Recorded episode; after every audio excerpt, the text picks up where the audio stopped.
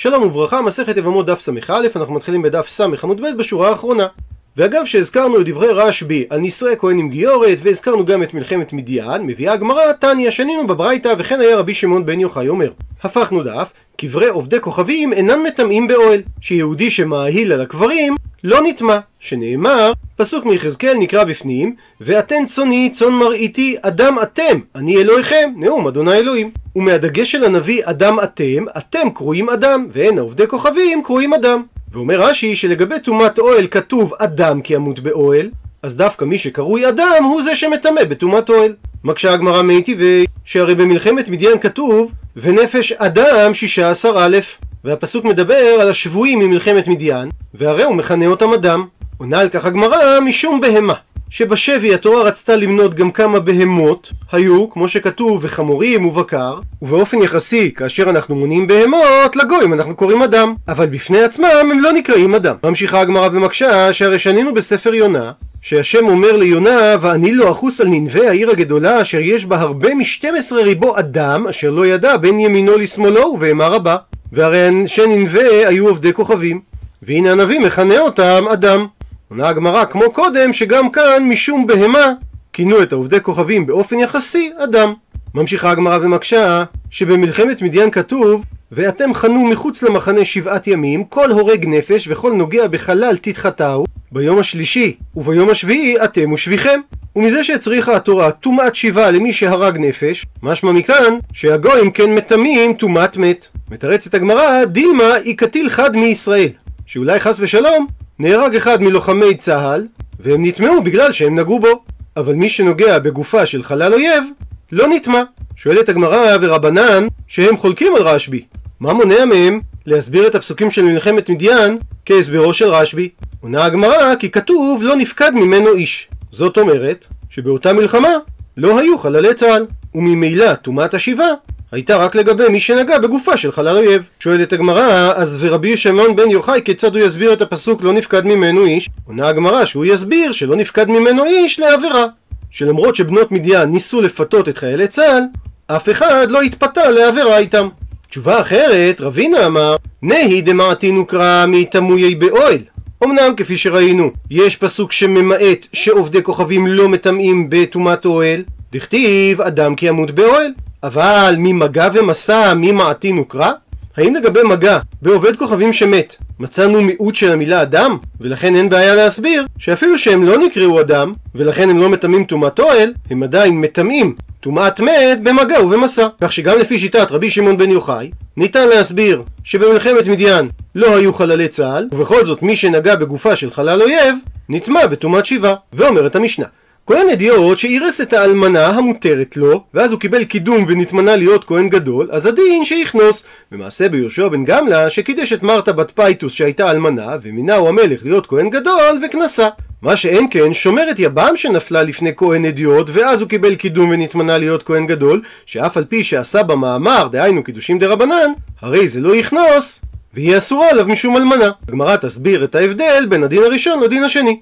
ואומרת הגמרא, תנו רבנן שנו רבותינו בברייתא, מניין שאם אירס הכהן את האלמנה, ואז נתמנה להיות כהן גדול שיכנוס, תלמוד לומר, כי אם בתולה מעמיו ייקח אישה.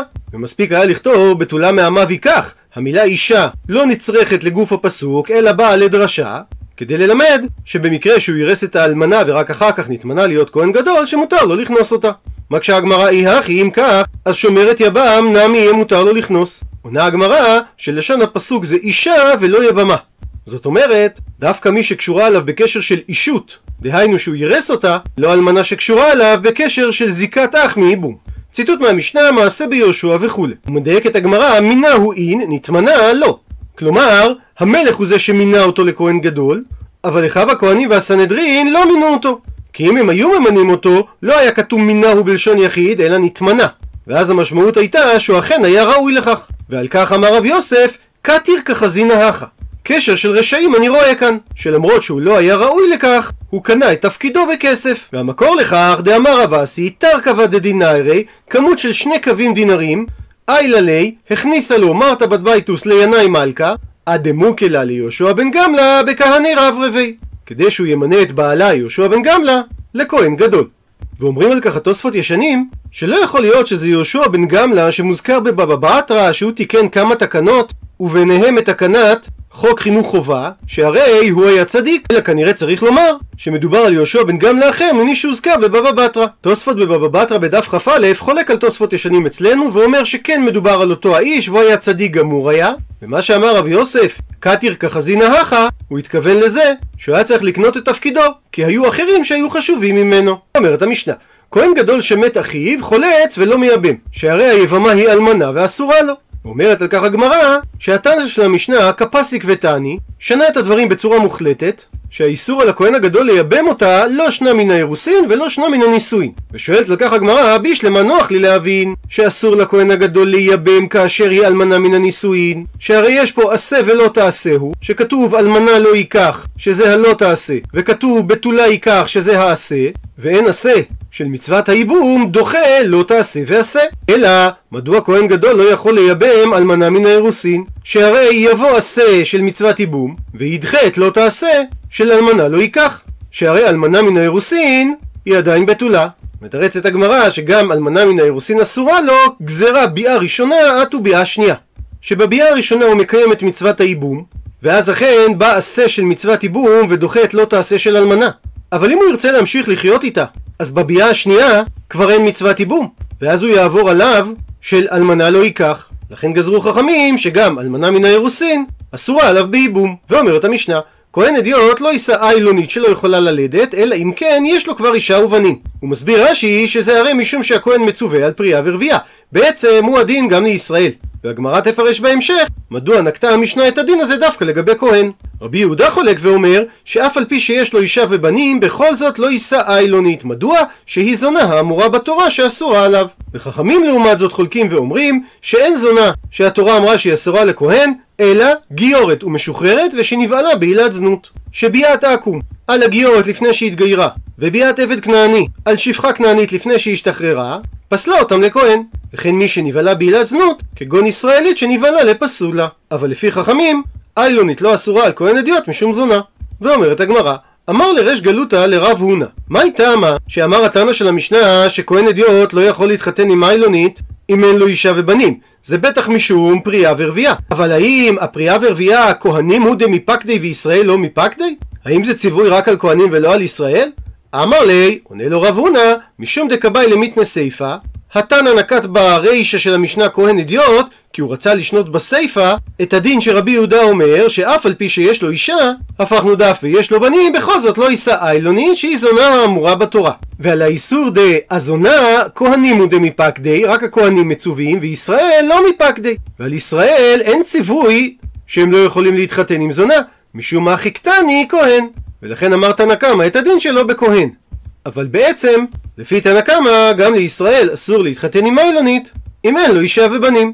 אמר רב הונא, מהי טעמא דרבי יהודה, שהוא מגדיר איילונית שהיא זונה, דכתיב, פסוק בהושע נקרא בפנים, ואכלו ולא יסבאו, הזנו ולא יפרוצו, כי את אדוני עזבו לשמור. והנביא נוקט את המילה הזנו במשמעות של לא יפרוצו, זאת אומרת שכל ביאה שאין בה פרצה, מלשון ופרצת, אינה אלא בעילת זנות. וממשיכה הגמרא תניא, שנינו בברייתא, רבי אליעזר אומר, כהן לא יישא את הקטנה.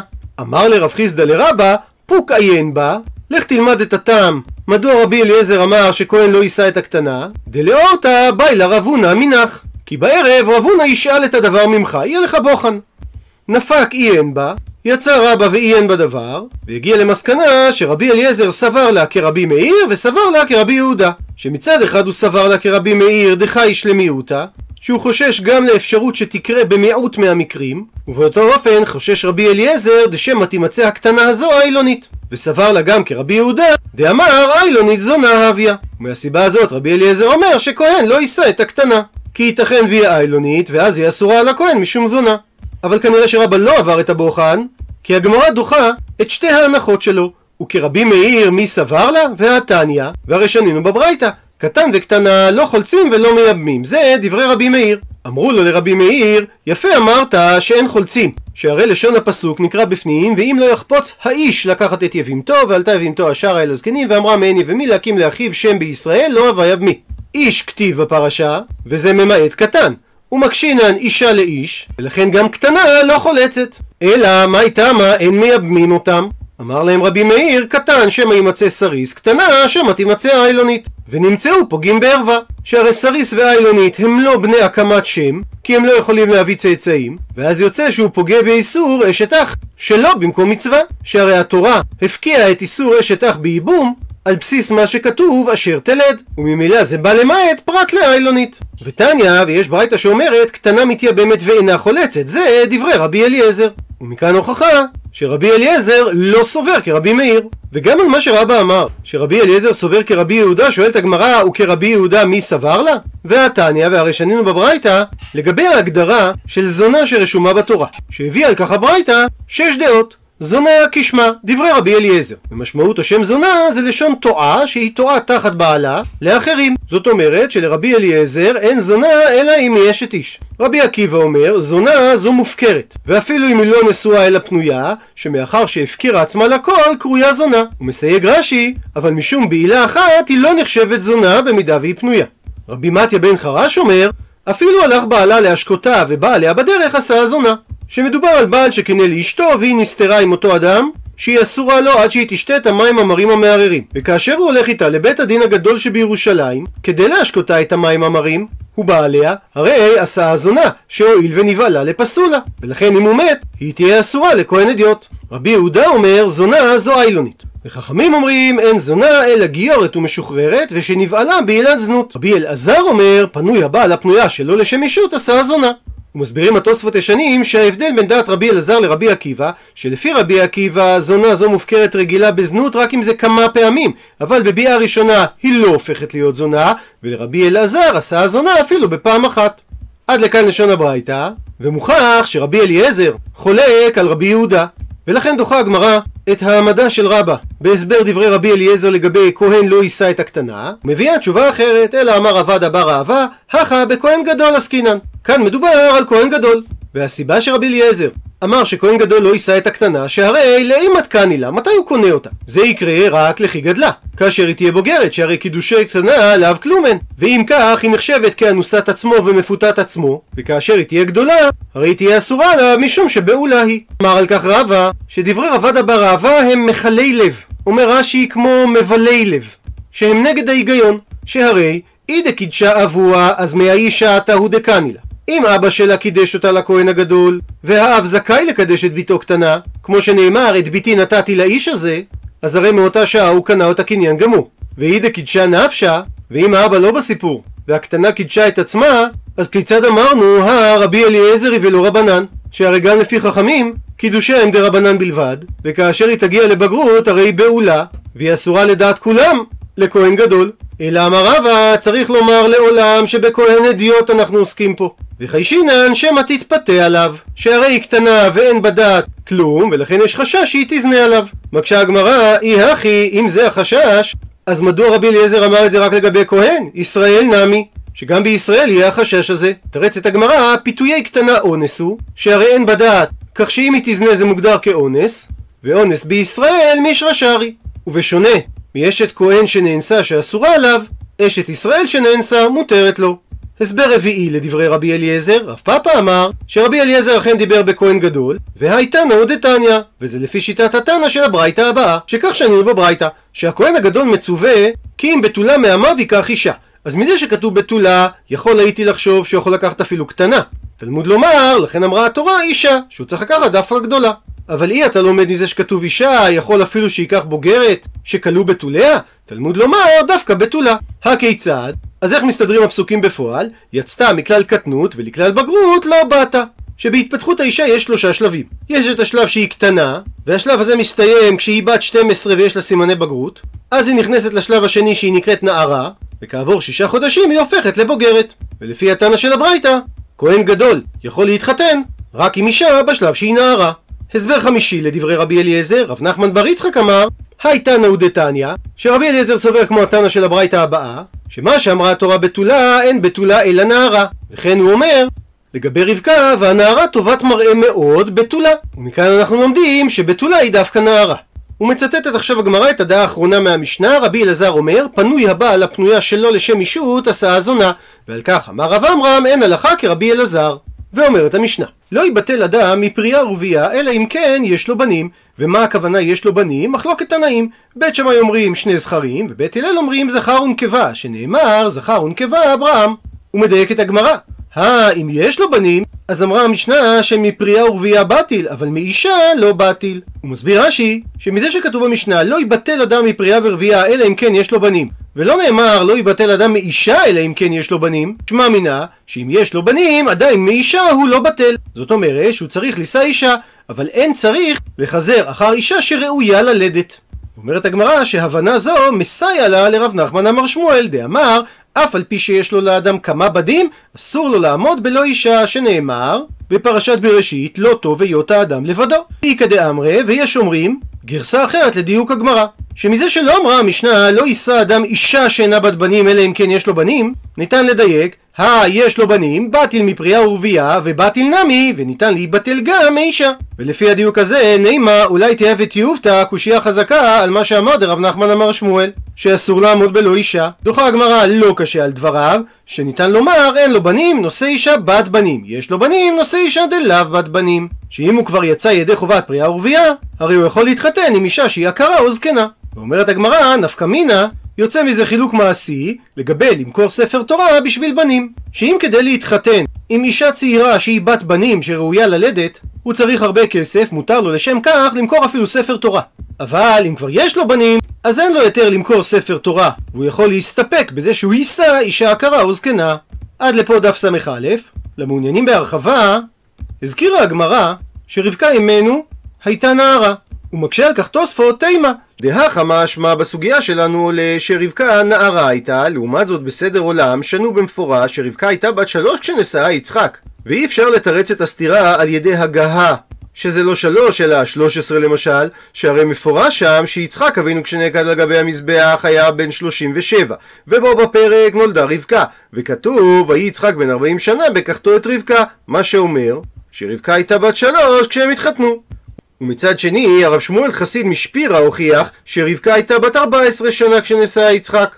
מזה ששנינו בספרי שיש שש זוגות ששנותיהם שוות והחשיבו את קהת ורבקה כזוג וקהת הרי חי 133 שנה כמו שכתוב מפורש בפסוק ורק אם נאמר שרבקה הייתה בת 14 שנה כשנשאה יצחק אז חשבון השנים מכוון שכשנולד יעקב רבקה הייתה בת 34 וזה על פי הגמרא בדף ס"ד, שעברו עשרים שנה מהנישואים עד הולדתם של יעקב ועשיו. ונוסיף לזה את הנתון שיעקב היה בן 99 כשמתה רבקה, הרי יוצא שרבקה הייתה בת 133 כאשר היא מתה. הוא מפרט תוספות כיצד אנחנו יודעים שיעקב היה בן 99 כשאימא שלו נפטרה, שהרי כשיצחק בירך אותו הוא היה בן 63, שאז מת ישמעאל, וכל שנותיו של ישמעאל זה 137 שנה כמו שכתוב מפורש, וישמעאל היה גדול מיצחק 14 שנה. וכתוב שיצחק היה בן 60 שנה כשנולדו יעקב ועשיו, זאת אומרת שישמעאל באותו זמן היה בן 74. כך שהשנים שנשארו מלידת יעקב עד סוף השנים של ישמעאל זה 63 שנה.